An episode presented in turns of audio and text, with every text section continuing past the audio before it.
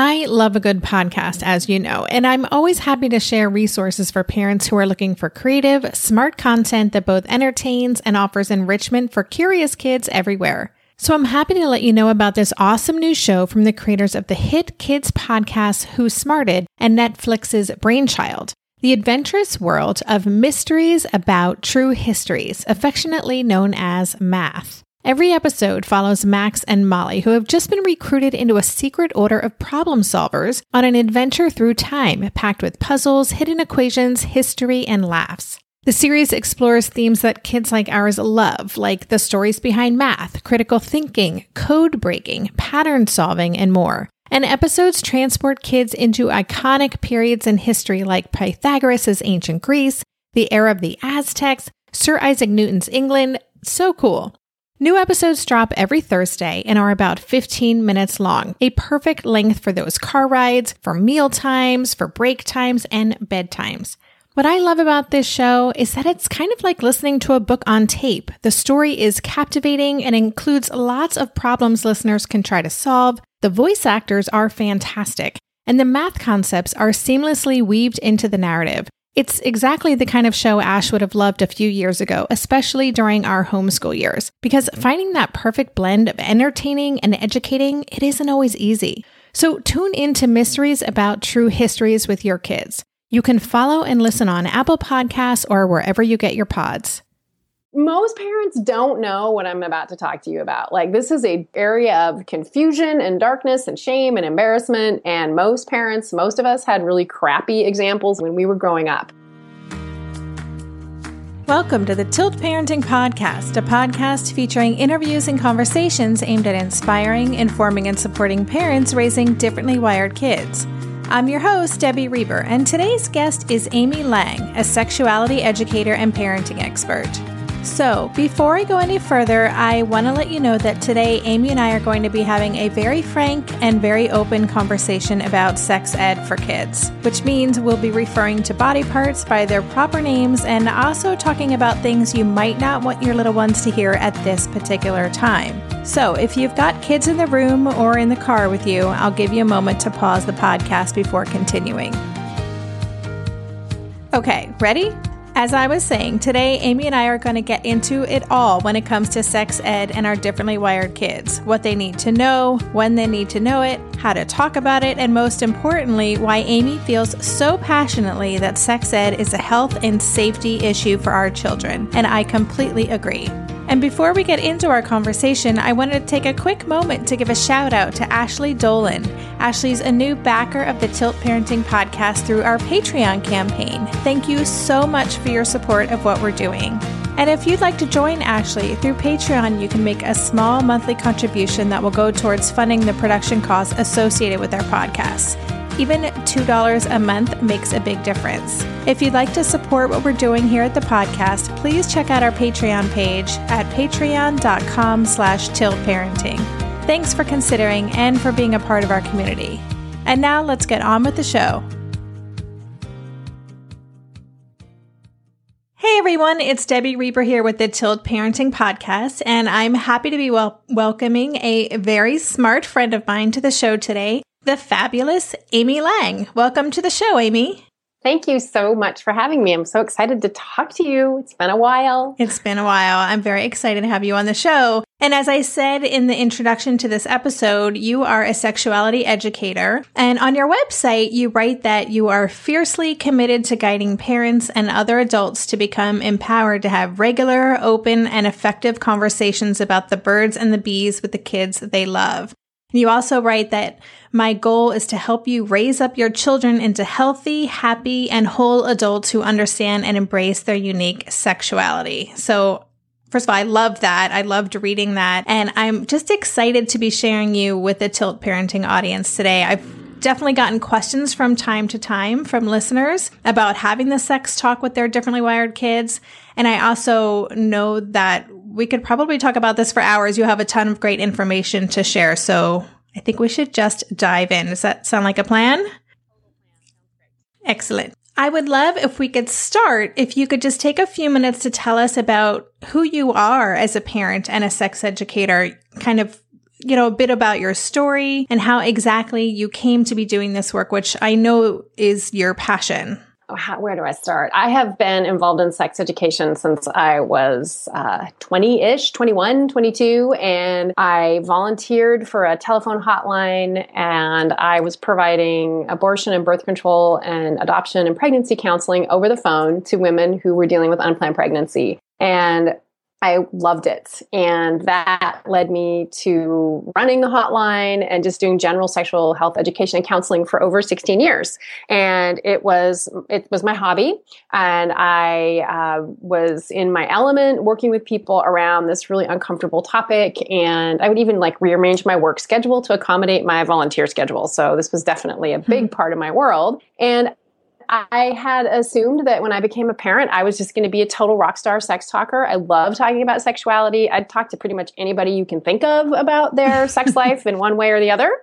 And I also, along the way, got a master's degree in adult education. And so I ended up getting pregnant the year I got my degree, and my pregnancy was planned because, yeah, that was not going to happen to me. um, you know. And then when my son was about four, he was getting ready for a bath, and I thought he was going to tell me it felt good to touch his penis, and I just freaked out, like in my head, and I'm like, oh no. You better not tell me it feels good to touch your penis because I got nothing. I don't know what to say to you. I don't know how to explain to you what's going on. Please don't talk to me about your penis. So I had this whole internal, ridiculous, in retrospect, dialogue. And uh, that was the moment where I thought, oh crap, I am not ready to have a conversation with a kid about sex. And it wasn't even about sex. It was just about his bod. So that led me to doing some research. And then I realized that I was probably not the only parent on the planet that was going to, you know, potentially suck at these conversations. So I decided to start a company and my company is called Birds and Bees and Kids. And I, my whole goal was to help parents figure out how to have values based, research based, effective, fun conversations with their kiddos. And, you know, I don't work with children at all. I just work with my one lovely now 16 year old human being who is completely mortified by my work. So super fun over here. And so Milo's 16 and my husband Carrie and I have been married for a long time. I can never remember. I think it's 23 years or maybe 25. I don't know. It requires me doing math. So we have regular conversations with him. He is the worst audience ever. Uh, he does not want to hear it. So it's made me super skilled at like being the super sneaky sex talker. Uh, so yeah, anyway, so that's my story. And so I've been doing this for uh, since 2005 and that's what I was put on the planet to do. Wow, that's great. I love that. I love how your personal journey ties in and kind of was the impetus for you becoming who you are. I find that uh, that's certainly the case with my journey as well. Asher is so responsible for who I am and what I do today. And I, I just think that's so, it's one of the many gifts that our kids give us. Definitely. And just for listeners, you are from Seattle, which is where I used to live with Asher and my husband before we moved to the Netherlands. And long before you and I ever met, I, I, think we must have known each other at this point now for eight or so years. But even before I met you, I heard about you because you were the birds and the bees lady. Like you were the go-to person in the Seattle region and I know that your reputation, you know, virtually expands internationally, but I just knew I'm like, oh, you want to have the talk, you want to figure this out, you have to talk to Amy. like, ever come talk to your group. So, and I, I remember at the time, I think I was in a parent group and we were kind of discussing when is it, you know, when do we have these conversations? And personally, we've always gone with the honesty policy that honest questions get honest answers. And I think Asher asked some pretty you know, caught me off guard, uh, questions about sexuality or, or where babies came from. And I remember just my default was to be pretty matter of fact, scientific, honest about it. But what is your advice with regards to when to begin these conversations with kids? Is it child focused or should we be initiating these conversations? So that is one of the biggest questions parents have and the biggest myth out there about sex talking is that it is child centered. It is not their job to ask us questions about sex and mm. sexuality and their bodies. Uh, you know, think about it in terms of like their nutrition. Like it's not your kid's job to tell you what's for dinner right? It's not your kid's job to do the grocery shopping. It's not your kid's job to be in charge of making sure they eat a balanced diet. That is totally your responsibility. Hmm. The sexuality conversations, same thing. It's not your child's job to ask you how babies are made. It's your job to tell your child, this is how babies are made. This is what sex is. These are our, you know, family values about sexuality. It's your responsibility to make sure that they are healthy and they understand how things work. Same with their nutrition, right? Like, your job is to make sure your child understands why it's important to eat fruits and vegetables, right? That's not their job. And they don't ask questions usually about their diet, right? They kind of do, like, why can't I have mac and cheese for every meal, right? they get those kinds of questions and then we respond. So, you know, with, and when it comes to sexuality, of course your kids are going to ask questions or not. Lots of kids never ask. You know, your child's going to have some questions. So when you're waiting for them, to uh, ask you questions about how babies are made or about sexuality in general, you're making their sexual health their responsibility. It is not their responsibility, it's our responsibility. So, if you've been waiting for your kid to ask you about how babies are made or whatever, it's you're not doing them any favors because it's not their job. It's your job. Hmm. That's a great reframe. Okay, so if it's our job, when do we start then having these conversations? So that's the good news and the bad news. So I also just want to back up the truck a minute and say a couple of things. So first of all, most parents don't know what I'm about to talk to you about. Like this is a area of confusion and darkness and shame and embarrassment and most parents, most of us had really crappy examples of how to parent around sexuality when we were growing up. Mm-hmm. So as I'm talking, if you're doing the old guilt and shame thing, don't bother. Mm-hmm. you didn't you don't know what you don't know. And in particular, with differently wired kids, they're actually more vulnerable. So we'll talk about that in a little bit. So the snarky short answer to the question is at birth. the kinder, more like we can get this party started anytime answer is this. Uh, you know, I know you're in the Netherlands, right? And yes. so one of the things that I did when I started my company was like, all right, I got to figure out who's got it all going on. Like who has the lowest teen pregnancy rate? Who has the lowest, you know, teen STD and uh, HIV rate? And that is where you are in the Netherlands. They yeah. have in the world, they completely rocket when it comes to childhood sexual health and adolescent sexual health. So I'm like, all right, what's happening there that is not happening in the United States? In the US, we're still number one in the developed world in terms of teen pregnancy and teen sexually transmitted infection rates. So we suck at this. Mm-hmm. And so looking at the Netherlands and their model, their model is very early sex education, oftentimes starting in kindergarten. Yep. And when I say sex education, I mean like penis goes in vagina. Like they are straight up with kids from a really early age. And then that education continues all the way through their schooling. So they have a very clear, they've clearly embraced the fact that sexuality is a natural part of life and that children deserve to be educated about it. So that's like the first thing that's going on there. The second thing that's going on there is that they have this really open culture around sexuality. They get that it's a natural, healthy part of life. It's a wonderful part of life. They are progressive in terms of their philosophy about sexuality and they are, they really see sexuality as a positive part of life. So that's what's called, when we hear this phrase like sex positive, that's what sex positive is.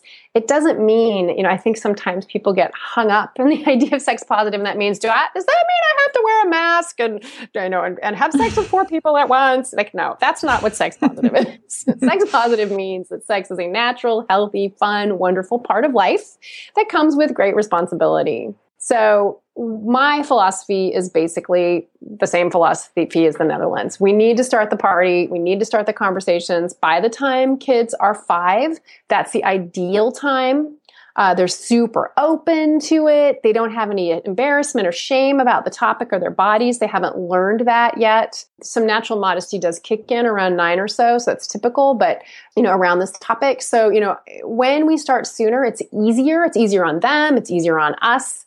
You know, a five year old's not going to assess your behavior in the same way that a 12 year old is you know, 12 year olds are on to all of our tells, right? Like sweaty upper lip, two glasses of wine to get through a book. You know, your kid's going to notice. Yeah. Five year old's going to be like, huh, and then back on topic.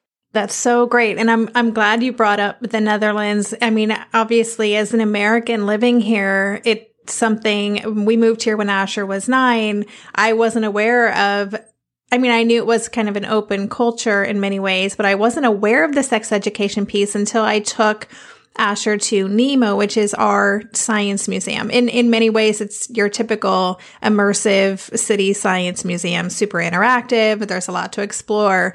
But the way it's laid out, every floor appeals to different age groups, and the higher you go up, it's a, it's a an older group. And I remember Asher wanted to go to the top floor, which is the teen floor, and it is all about sex. It has an interactive, like you can play with giant tongues to French kiss. It has many different different forms of awesome. yeah of contraception. It has mannequins in various sexual positions. I mean, it's it.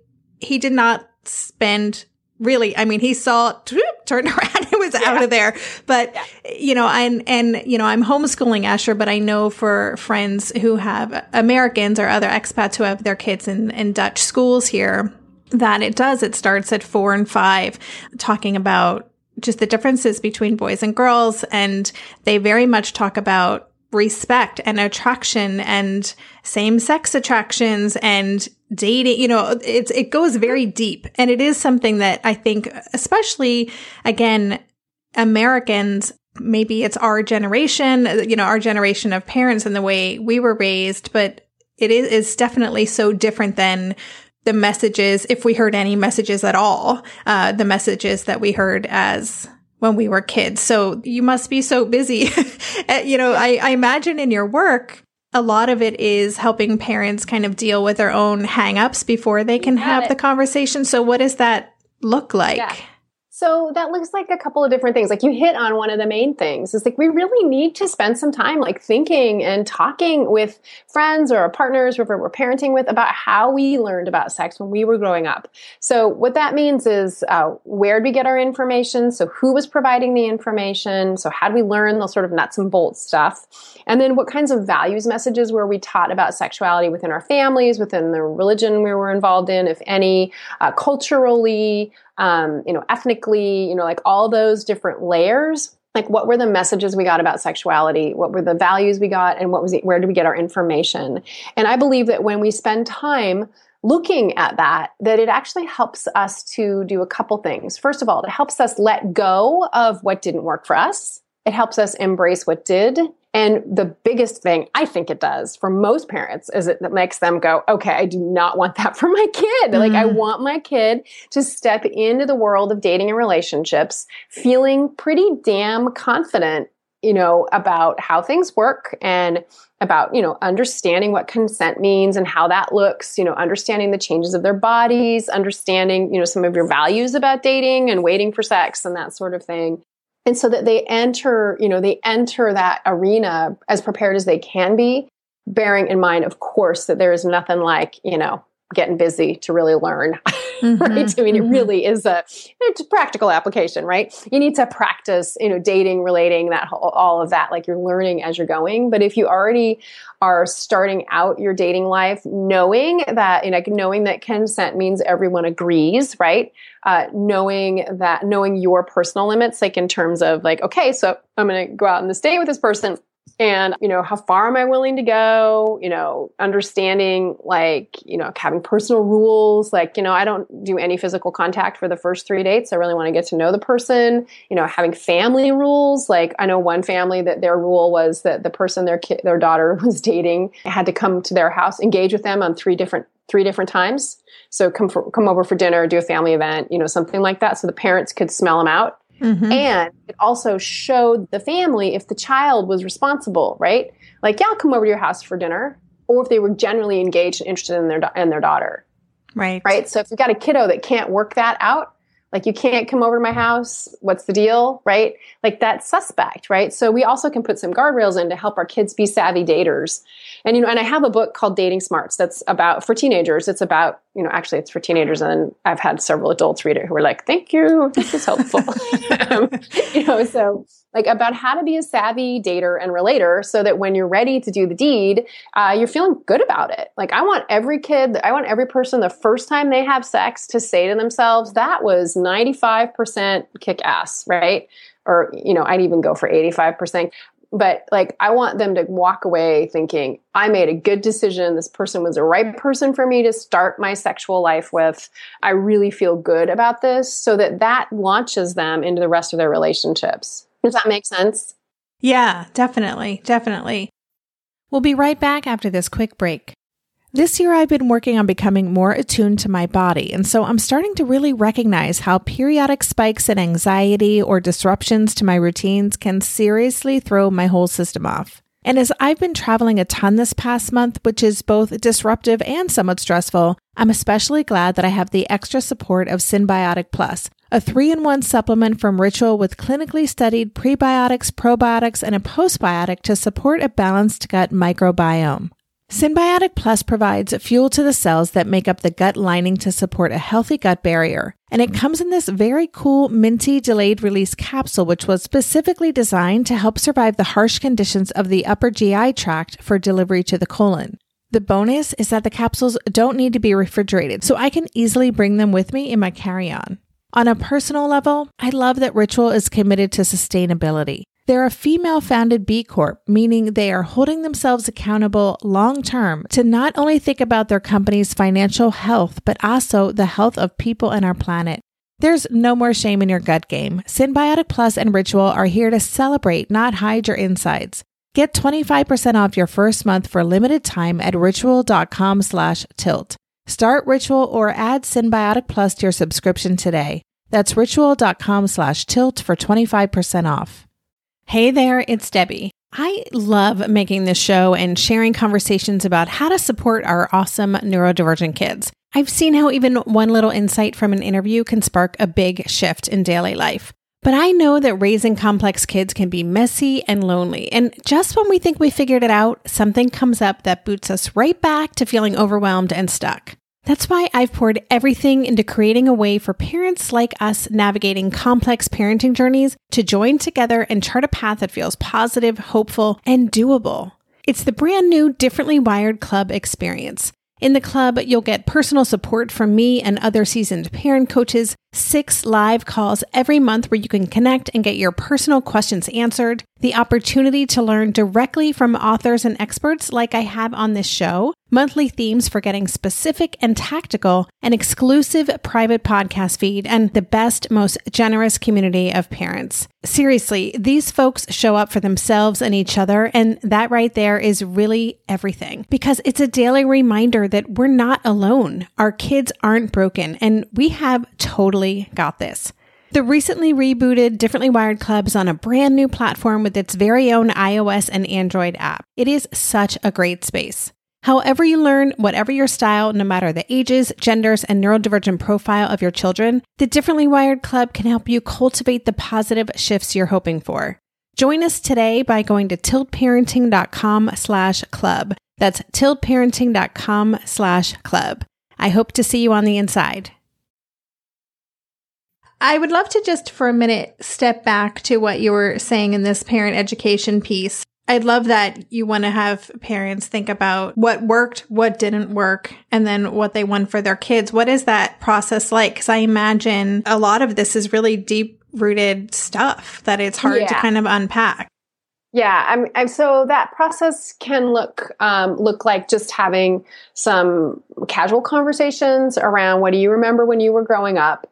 Sometimes just the unpacking of that, just that one conversation, is enough to kind of shake some of the crap loose I think that uh, for people who were sexually abused or experienced some kind of sexual assault or sexual trauma, it is imperative that you get therapy and that you work through those issues because it will impact your parenting around sexuality. It'll either make you hyper vigilant. It can just some of the things that I know that can happen. Hypervigilance, which is not good for anyone. Complete denial that the child themselves is becoming a sexually a sexual person, which is not a good way to parent. So, I mean, there's so much, you know, especially for women. I believe the stat is that one in four women have been sexually assaulted in some way. And so for most women, like we carry this burden, uh, usually of guilt and shame. And, you know, 90% of the, 99% of the time, it has nothing to do with us per se. It's about the perpetrator. So letting go some of that. And, you know, honestly, you know who you are. You know if you need help. You know, knowing that stat that one in four women, that's everybody everybody, right? And so being willing to take care of yourself, to take care of your children, I think is really hugely important. And not to dismiss men. Of course, men are sexually abused and experience sexual traumas as well. Uh, they also need to be taking care of that part of themselves. So sometimes this can be a really like a sloggy, harder feeling process. But at the end of the day, our kids need us to be healthy and whole. So if that means, you know, hooking up with a little therapy to march through some crap so that you come out the other end being a better parent, you know, I'm all for it. So that's one of the ways uh, that one of the things that can happen. I think also just getting smart about like what does sex education look like? Like what are the books that are out there that are for kids? What are books for parents? Just really like learning about sexuality in general. You know, it's not rocket science. I'm not kidding. It is pretty straightforward in terms of the science. Mm-hmm. Uh, but all the social, emotional, cultural pieces, especially these days, are really getting confusing. You know, we have all these different genders, we have all these different sexualities, we have the, all these different relationship styles. You know, so there's lots more going on. So the more sex educated parents are, the more confident they feel. And then for me, I think the most important thing that parents can do for themselves and for their kids is to get really clear about their values about sexuality. And my book, Birds and Bees and Your Kids, which is available on Kindle, I help you go through this process of like, what do I believe to be true about sex and relationships? You know, are you a wait until marriage person? That's awesome. But marriage is not compelling to a horny and love 15 year old. It never has been and never will be. So, what is it about being married that makes that the goal, right? If you're a person like I am, I believe that people should have sex when they are socially, emotionally, physically ready, whatever that looks like. Late 20s is, is what I'm thinking is like ideal. I'm just kidding.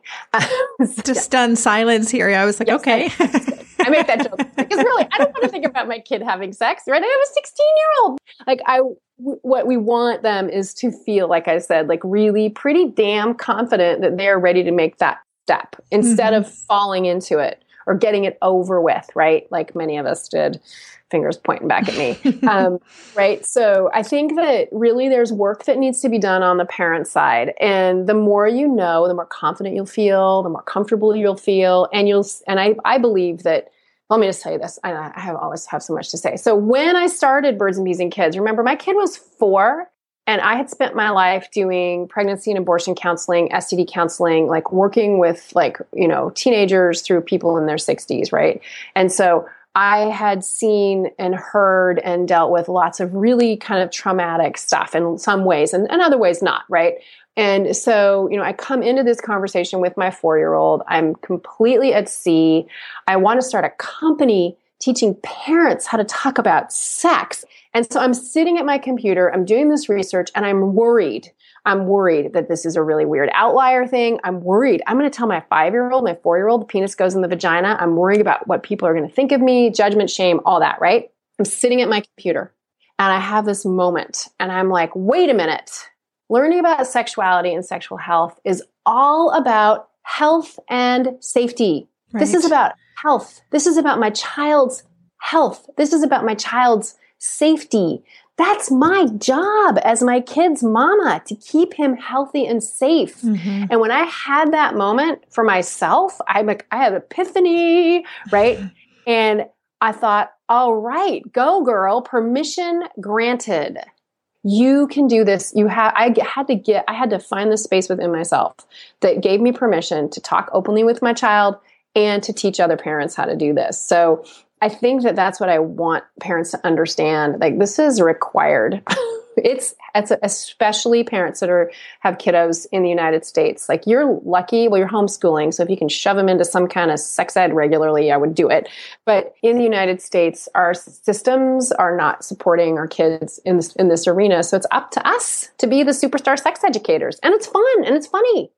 I mean, we, I mean, parents tell me hilarious stuff all the time about what their kids say anyway, sorry, off the soapbox. I just am very passionate about this, as you can tell. I love that. And I, the health and safety piece, it's so clear. I mean, I'm glad you had that epiphany. And that is what this is about at, at its most basic level. And that is our job. So Yeah. So what are we going for then here with with these conversations? If it's about health, if it's about safety at different ages, what is the outcome that we want? And, and maybe another way to look at that is what aren't we going for? What yeah, are, are, we going yeah. for? Right. That's actually a better way to think about it. Actually, so I think a couple things. So first of all, we really need to think about this as a process. Like it's a continual process of conversations. So they start out with little kids. Yay, it's super fun. It's easy. You get a book. It's not the stork is the book I recommend for five and unders. And in show notes, can we can we do book lists and stuff? I would that, love any and everything you want to recommend to us. I really have a I have a great resource for differently wired kids too. So Oh perfect. So books are key so you get you get books and with the kids that are five and under it's really about body parts and safe touch and and honestly what goes where like how babies are usually made and then as kids get older the conversations are still about those same things but they start to get more deep like so your eight year old should know their body's going to grow and change from a kid body to an adult body so you start the puberty conversations in there um, and don't be afraid to be detailed uh, because they need the details and the other thing to remember when you're talking with your younger kids is that they're only going to get so much. So you may have to have like multiple conversations about the same thing. One time, Milo, we were, I was at a party with Milo, and he was about five or so, and, and I was talking to a woman, and she's like, "Well, what do you do?" And I'm like, "I help parents talk to their kids about sex." And then Milo looks at me, and he's like, "Mama, what's sex?" and I'm like, dude, seriously? Because I'd been we'd been at this for a while and we'd read multiple books. And I look at him and I said, It's sex, you know, it's like how babies are made when penis goes in the vagina. And he's like, Oh yes. And he like, like stop talking, which is how my child is wired so uh, so we start with those kind of basic physiological parts. So think about it like we talk about this the facts like the facts and science of sex like what goes where you know how things work body parts changes uh, safe touch you know a little bit about consent uh, you know just in terms of people agree to do this. Really clear message that sex is not for kids and that every adult knows that. Every adult and older kids knows that knows that sex and touching private parts and sexual touching is not for children they have to mm. say those words explicitly. And then as they get older, you're going to get more detailed. So by the time they hit middle school, so that's sixth grade ish, right? They need to know the basics of everything. And when I say everything, I mean everything. I mean oral sex, anal sex, STDs, HIV, everything. Different kinds of relationships, gay, straight, gender stuff, like the whole tamale. And when I say the basics, I mean, literally the basics. We're not the joy of sex for our kids. You know, mm-hmm. we don't need to explain how to give a blowjob. We need to explain what a blowjob is. So for us as parents, that means that we need to be a little ahead of the game, right? We need to be uh, looking for opportunities for conversation. And so your question was like, what is the goal of all this? The goal is that when your kiddo walks into middle school, and they're hanging out with a bunch of kids that they've never hung out with before. They're hanging out with kids who have a ton of information, and uh, most of it is from peers and porn. And they say to your child, and this is a true story. I had a mom tell me that her daughter in middle school was hanging up out with a couple of socially powerful girls and she wanted to be their friend and they said to her if you give that guy a blowjob then you can be our friend this girl did not know what a blowjob was so she said, sure, mm. I can blow. Who can't blow? Mm-hmm. Right. Mm-hmm. And so she, fortunately, it came out to her mom what was going on. And so you want your daughter and your son, your son, A, to say no thank you to offers of blowjobs from random girls, and your daughter to know what that is. So when, when those socially powerful girls pull that kind of crap, that she's able to say, yeah, yeah, not so much, thanks, and move along. Mm-hmm. So that's the goal is is educated, informed kids so they can make safer decisions, right? You know, we there is no silver bullet. I, there is no guarantee kids are going to do stupid stuff part of growing up. But if they have had you talking to them from an early age openly and they're really well informed and especially talking about your values, then they're going to be better set up to to, you know, ride the wave of, you know, that whole like scene change when they get into, you know, especially like 8th 8th through, you know, 12th grade when sex is really on the table, sadly. Really. And a bummer. Yeah. Seriously, I'm not kidding about like late 20s. It just feels right. We'll be right back after this quick break. No one told us the truth about parenthood. Why? This is the podcast everyone needed before they had kids because now that those little ones are here, whew, there is a lot to unpack. I'm Rachel Shepardota, and I am your host for the podcast No One Told Us, where we tell the truth about parenting and let you in on all the stuff you really should have known about before having kids. I am the founder of Hey Sleepy Baby, but this podcast is so much more than sleep. We'll be diving into all the topics that you really care about and need to know while you do your best job raising those adorable, tiny humans. Our goal is to just make you feel less alone and less overwhelmed. There are so many things that no one tells us before becoming a parent, and I think that we should really pull back the curtain on becoming a first time or second time mom or dad to share the good, the bad, and the ugly. We'll have a little education, a little fun, and a whole lot of heart that goes into each and every episode. So join me and our amazing guests each week to hear us talk about what no one told us.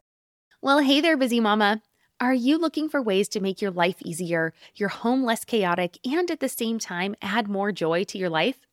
My name is Deanna Yates, and I'm the host of Wanna Be Clutter Free a podcast all about letting go of the stuff we don't need in our lives so that we can focus on what truly matters. Don't worry, I'm not going to tell you to throw it all away or make you feel guilty about keeping something you love, no matter how many other people don't quite understand it. But I will give you practical and, more importantly, actionable advice so that you can make progress right away. And you won't just hear it from me, there are amazing guests too. It's like having your bestie in your pocket telling you it's okay to let go of the things that are not serving you and your family in a totally non judgmental way. So join me over on the podcast where we can work on progress over perfection for those of us that want to be clutter free.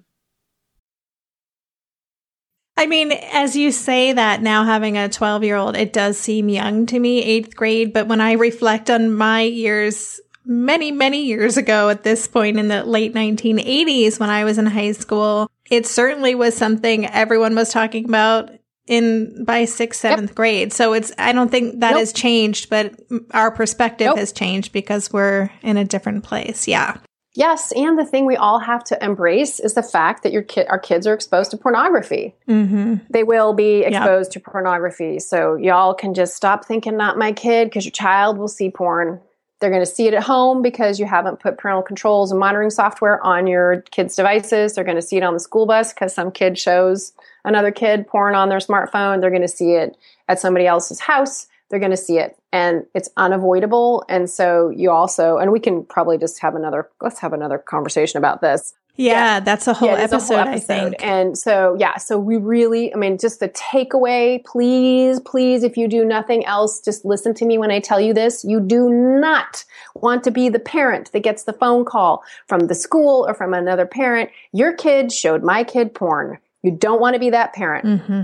So you really need yeah. to get monitoring software, lock it down, block search terms, and be really be proactive about the porn ed- the porn education because that's education they're getting. They're getting porn education, not sex education.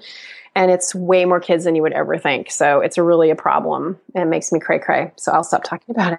Yeah, I think we should come back to this for another episode, but it's certainly something I've been reading a lot about and it is unavoidable, as you say. And that's the kind of thing I do want to stick my head in the sand. Yes. I'll deal with that later. do, but it's not like looking at a Playboy. It's like at like people actually having really graphic not people don't really do that in real life sex. So let's all take a breath shall we? I think we should take a breath.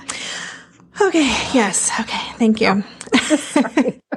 With these kids so i'm just thinking when asher went to camp before he went to summer sleepaway camp for the first time which was two summers ago we knew he was going to be with older boys and we made a point of having some conversations with him to educate him more about things that he might hear because we want him to hear it from us as opposed to either not knowing what people are talking about or letting older boys educate him. But, sure. you know, my child happens to be a child who is really not into having these conversations. And I know that that's a lot, you know, I know there are kids who are really interested in learning more yeah. and talking, hyper focusing on it. And then there are kids who really do not, they're very reluctant right. anytime. So That's my child. Yeah. How do you, you know, for parents who are listening to this, who have kids who really shut down, what's the approach? So, a couple things. Uh, every kids need books, and they need books about sex. They need books about puberty. So that's the first thing: is you need to lay in a supply of books. So those super private kids, they need to know. And so, if they have a private place to go, like looking at a book, and a safe place, like looking at a book, then that helps. Okay, so that's one of the things. But sometimes those kids will refuse to read the books. So I am not beneath bribing. So I actually paid Milo to read uh, one of my favorite books. It's perfectly normal. And we had little like check in quizzes. And I would, you know, I read the book, of course, myself and have read it a couple times. And I'm like, so what did you think about this section? And what, tell me what you learned about here. And so we do these little pop quiz things just for me to see. And at the end of the day, there is no kid that will actually end up fully resisting learning about sexuality because when they know that it's a thing and they're hearing about it and their peers are talking about it and they feel stupid, they're going to go find the information. You don't want them looking online. Right. So making sure you have books. So that's one of the things I did. I've, I've, done. The other thing is that Carrie and I, my husband and I, talk really openly about all kinds of things in front of him. So sometimes it's a rudimentary conversation like, hey, you know, um, I was just thinking about uh, I just read about this woman who used in vitro fertilization to get pregnant. Isn't it so interesting? Like she couldn't get pregnant from having penis and vagina sex, and so sometimes would even I would even say things like, you know, when the sperm goes and gets the egg, and the, you know that whole thing. And this is all for Milo's benefit, mm-hmm. right? He doesn't know. And then I'll say, you know, and so it's so cool that the doctor can blah blah blah blah blah blah blah. Mm-hmm. And so I'd throw in the details. So we do that we talk about stuff in the paper, like talking about abortion. So we'll talk about what abortion is, what our values are about abortion. So he learns about abortion that way. He learns about, hey, usually it's suction abortion, but now it used to be now lots of women take a combination of pills. You know, it's just a different way of, you know, ending the pregnancy. And then, you know, we'll talk about our values about it. And so we have these conversations in front of him. So that's another sneaky way. Mm-hmm. Also, this is a good rule for everybody. Just having quick conversations in the car. That also works. Uh, and then my last tactic, which has been probably my best tactic. So there's lots of trying to have these sort of casual conversations, and you've got to remember they really can't close their ears. So you, and and you have to keep them short, especially with a kiddo who's not into it. But most kiddos aren't all that into it. So you got to keep the conversation short. So the other thing I do with Milo is I will say, like, we were in the car one time and we're listening to the radio, and it was NPR, and they were talking about female circumcision. And one of his best friends was in the car with us. And I was pretty damn certain that Milo did not know what female circumcision was. And so I'm like, all right, note to self. So drop off his friend. We're in the car. And I said, hey, I got to talk to you about a sex thing. We can do it now or we can do it later. And he said, later. later. yeah. Like he always does, right? But what I did, what I do when I do that is I'm preparing him so he knows mm. it's coming. Mm-hmm. mm-hmm. So he's slightly more receptive. And so within a day or two, I always find a time to say, hey, okay, now it's later. Sometimes it's on our walk to school in the morning. Uh, in this circumstance, we'd gone for a bike ride and we're side to side on the bikes. And I'm like, hey, remember I told you I talked to to you about a sex thing? And then I said, we were listening, remember we were listening to the thing, I don't know if you heard this, but it was on NPR and they were talking about female circumcision. And so we talked, I t- explained to him what female circumcision is and told him, you know, like basically the conversation is what is it and then what do you believe about it? So it's facts plus values. So I explained my values about it. We motored down the road. He asked me a couple of questions like basically like why the hell would they do that? Mm-hmm. Um, mm-hmm. And then we we head on home. 3 minutes. And so that prepping him like all that an hour later stuff, he got used to having these conversations, saw that no one died or threw up, mm-hmm. right? Both sides. I'm not throwing up. He's not throwing up. No one dies. And so now that he's 16, you know, we have more conversations. He's more patient with me when I'm like, dude, I got to tell you this. He always says, I know, I know, I know. And I'm like, I don't care if you know. I don't know that you know unless I tell you. So listen to me. Shut up and listen to me. um, and so I think that really one of the takeaways from this is that we need to practice, parents need to practice initiating conversations that are uncomfortable. So start with small potatoes so start with small stake stuff. Start with stuff that's not related to sex. Like have a conscious conversation about ironing boards. I'm, I'm looking around my where I'm standing. you know, have a con- conscious conversation about you know I don't know what, but have like a specific in your head. Okay, I'm going to explain this thing to my kid and my value about it. Mm-hmm. So when you start practicing that way yourself, then when you say, "Hey, dude, have you ever heard? Do you know what oral sex is?" and they'll say yes, and you're like, crap. right? Or they'll say no, right? And then you talk about it. And even if they say yes, you still have to explain what it is. Mhm. Do you ask them what they know about it first? Yeah. Yeah, so what have you heard about it? And don't with boys, don't look at them in the eye. Don't look them in the eye. Okay. Ooh, don't look them. Girls sometimes do. So like side to side while you're doing something else. What is it? Do you know what it is? Yeah, it's when I'm not. They might say, "Gross." I'm not telling you, and you say, "Oh, so I'll tell you." Right? Don't let their discomfort shut you up. Right. It's fine for your kids to be uncomfortable. Most of life is uncomfortable, Yes. and if they can't be comfortable with you, you're their safest person. Mhm. I mean, come on, you're setting them up for trouble. So pr- everybody gets to practice being uncomfortable. And you say, I'm uncomfortable. My parents never talked to me about this stuff, but I'll be damned if you're going to grow up clueless like I did. Mhm. I'm going to write that quote down and use it. I love that. Yeah.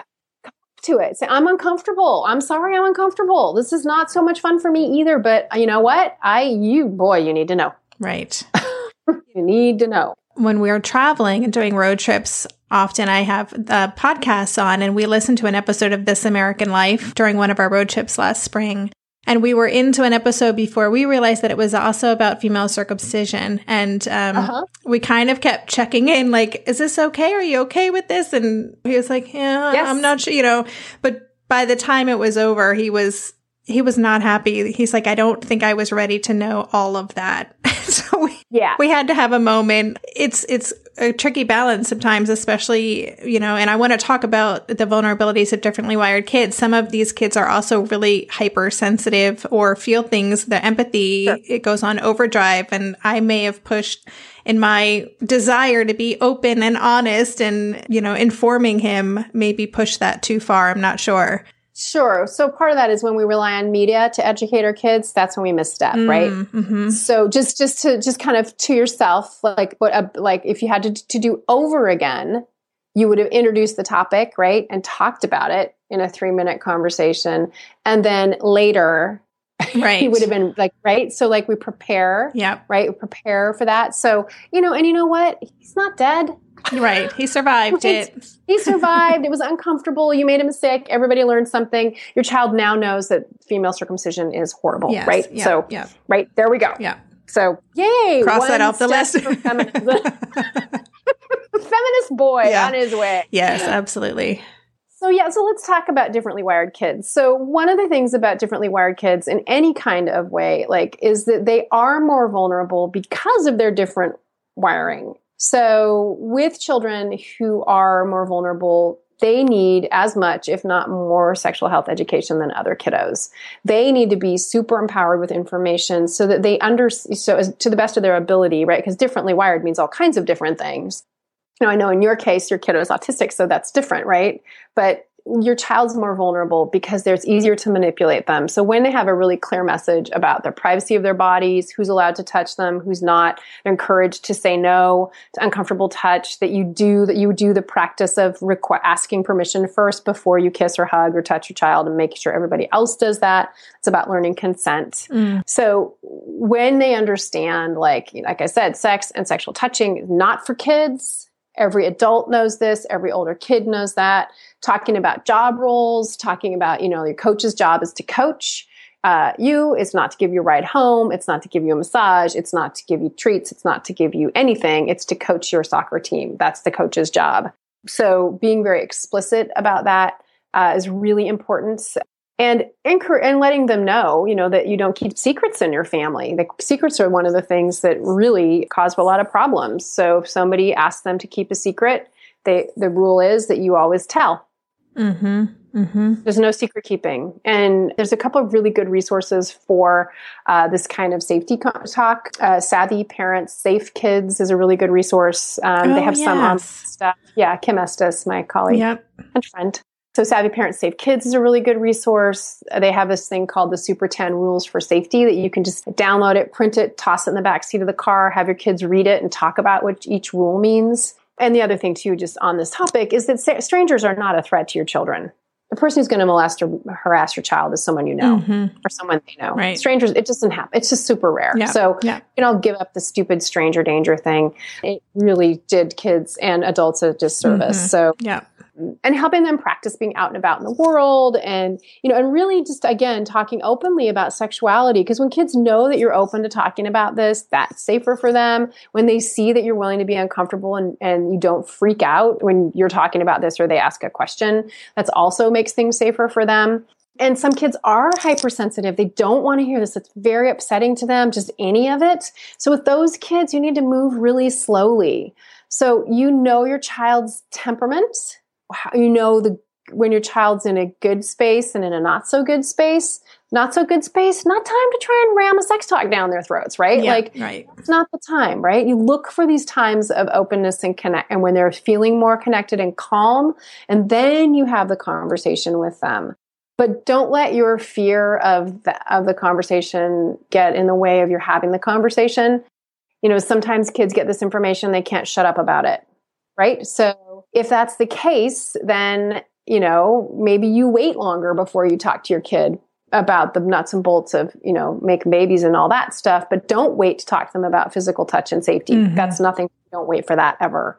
They need to know the names for their private body parts. I mean, that's the sex talk you have with your baby. Remember at the top I said mm-hmm. I could freak you out until you know a sex talk with your baby. That's the sex talk yeah. with your baby. Right. So using the literal names for things as opposed to nicknames or yep yep. You say penis not tallywhacker. You say testicles scrotum anus vulva vagina clitoris urethra ovaries all the parts. Yeah right.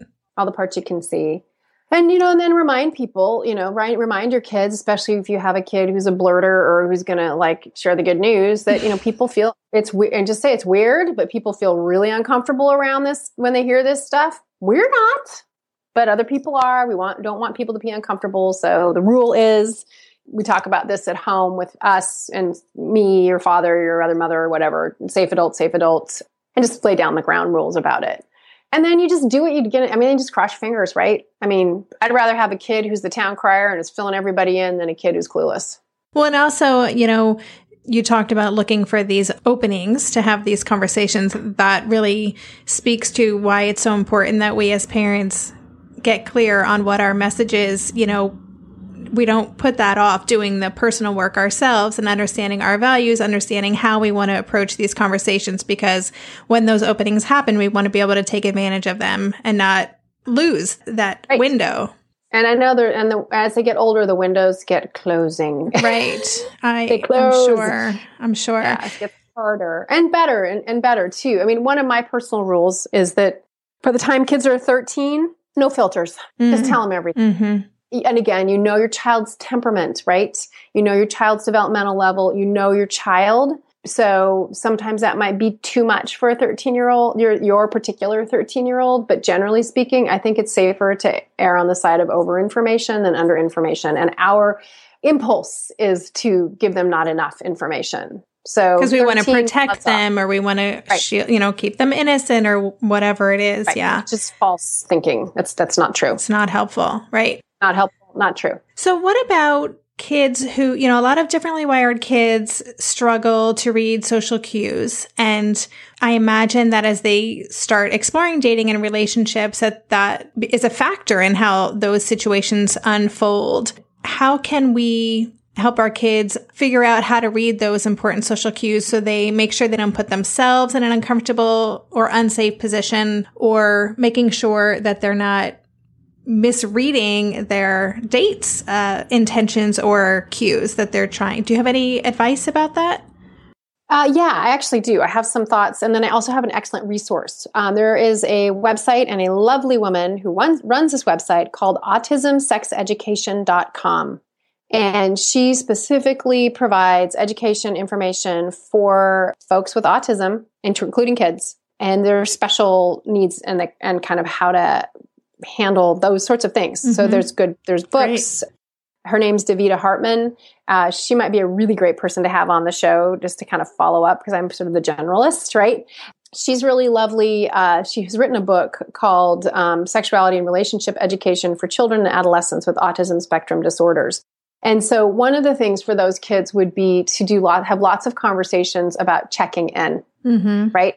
Like check first is this okay? And you can practice that. You can role play it too right? And it just in terms of you're sitting next to me. I'm noticing you know that your thigh is right next to mine. Would it be okay if i put my hand if we held hands? Can i put my hand on your leg? Is that okay? And so like talking about it and i'm not an expert in this mm-hmm. arena at all. I'm just i'm a very pragmatic human so some of this is me sort of running on gut. So lots of conversation about how i mean the most important part of sex is the talking right it's communication mm-hmm. so if you're already working on communication anyway like when you add in the dating and relationship communication it's lots of questions like is this okay and then they're waiting for a yes right right yep that's great. So, I mean, I think you just have to think, my guess is you need to think about it in terms of broader social skills. Like, how do we, you know, what we do intuitively, you know, like, you know, my, I am not differently wired. So, what I do intuitively when I'm interacting with someone, how do you teach some that to someone, right? Mm-hmm. So, it's just on a broader scale. Like, if someone's leaning in, like, you could even, I would even pick apart movies, right? Like, let's watch this like watch this like see how their close bodies are close together do you see how her head's tilted she's leaning into him she's telling him with her body that she's interested in kissing him do you see how he's leaning back right? Right. So like, yeah, right? Yeah. See how he's recoiling from her? Mm-hmm. That's the same, right? That he's saying no with his body, right? So, I mean, I'm sure this is stuff you're probably most folks, lots of y'all folks are working on with your kiddos in terms of just general social skills. Mm-hmm. It's general that kind of how to read somebody's cues. So, Davida's got lots of information and support. So, I'm just going to point you over to her and you know she's got books on her site and stuff like that and again for me I, we've got to come back to that this is health and safety you want your child to be healthy and safe yeah and you certainly don't want your child to be a predator right mm-hmm.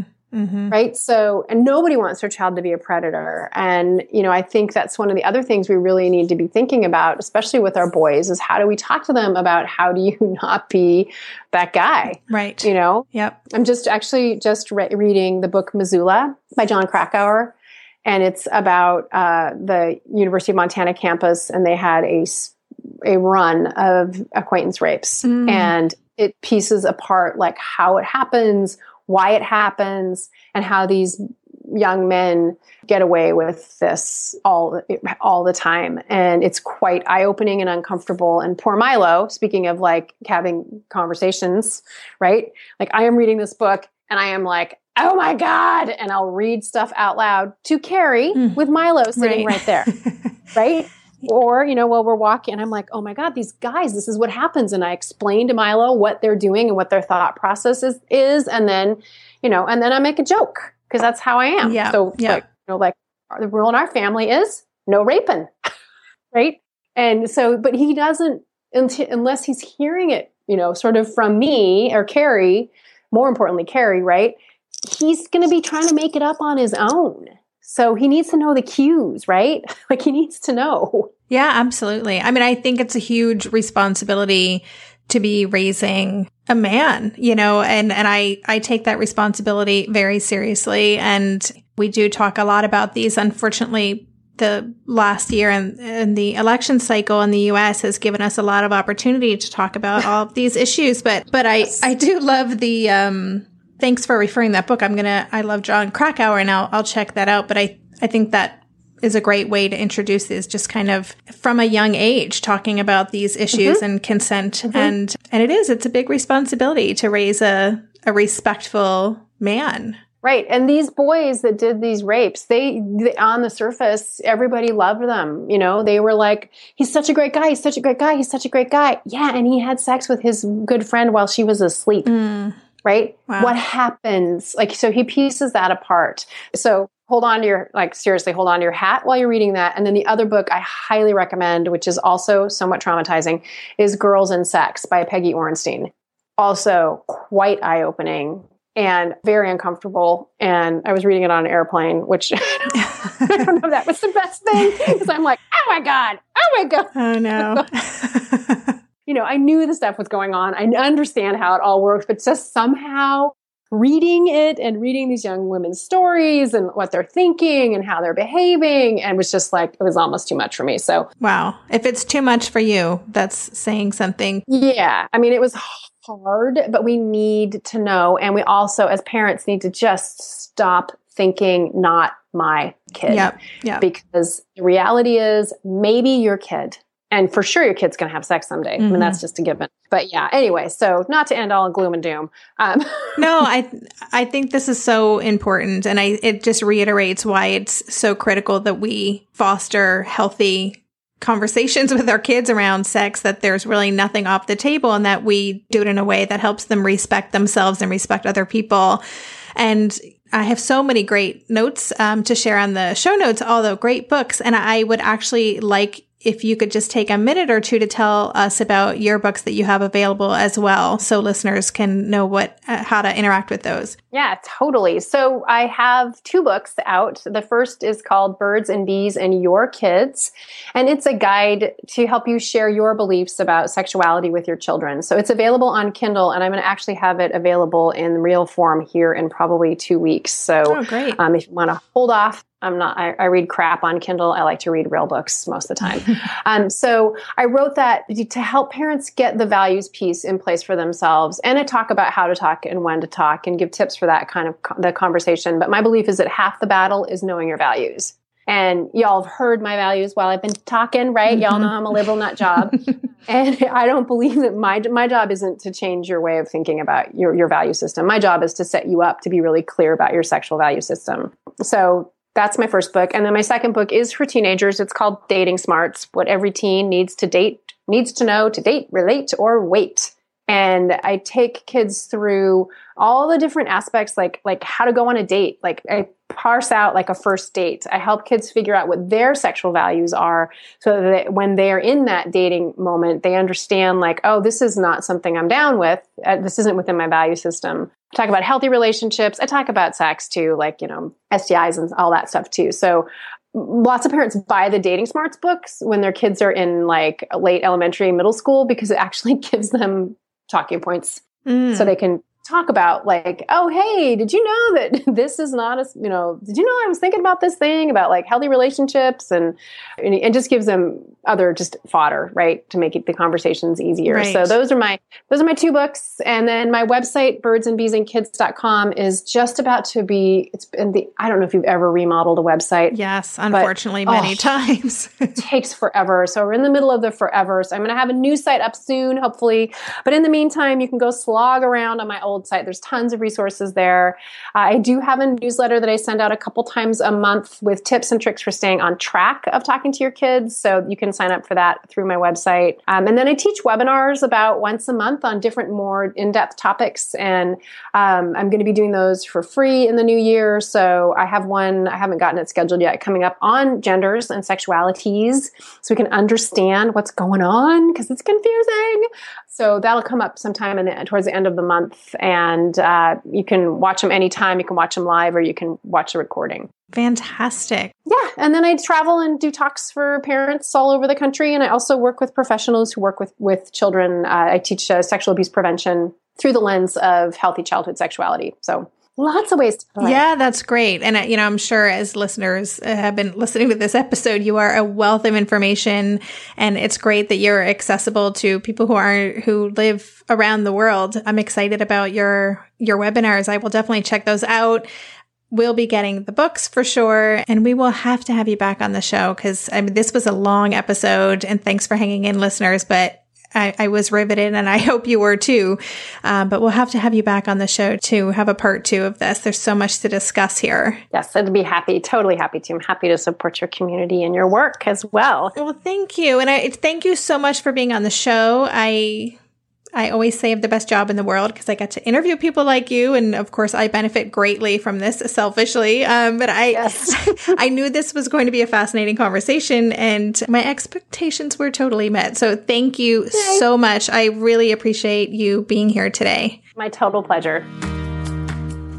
You've been listening to the Tilt Parenting Podcast. For the show notes for this episode, including links to Amy's website, her books, and the rest of the resources we discussed on today's show, visit the show notes page at tiltparenting.com slash session 44. If you like what you heard on today's episode and you haven't already done so, please consider subscribing to our podcast on iTunes, or even better, leave a review. This really helps our podcast get more visibility. And lastly, if you're not already signed up for our newsletter, I'd love for you to join our Tilt Parenting online community. I send out short weekly updates with links to new content on the Tilt website, articles, and resources just for you. Thanks again for listening. For more information on Tilt Parenting, visit www.tiltparenting.com.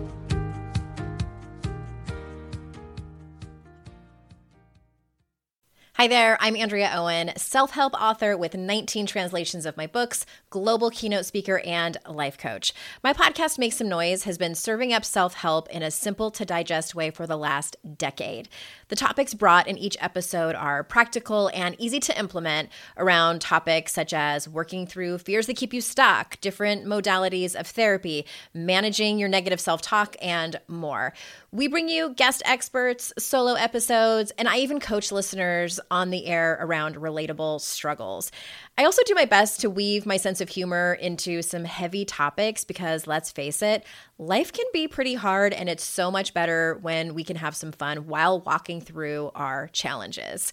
Whether you're seasoned in personal development or just starting out, Make Some Noise podcast will help you become the best version of yourself, the person you're proud of when you look in the mirror and show up in your life. Simply search Make Some Noise with Andrea Owen wherever you listen to your podcasts.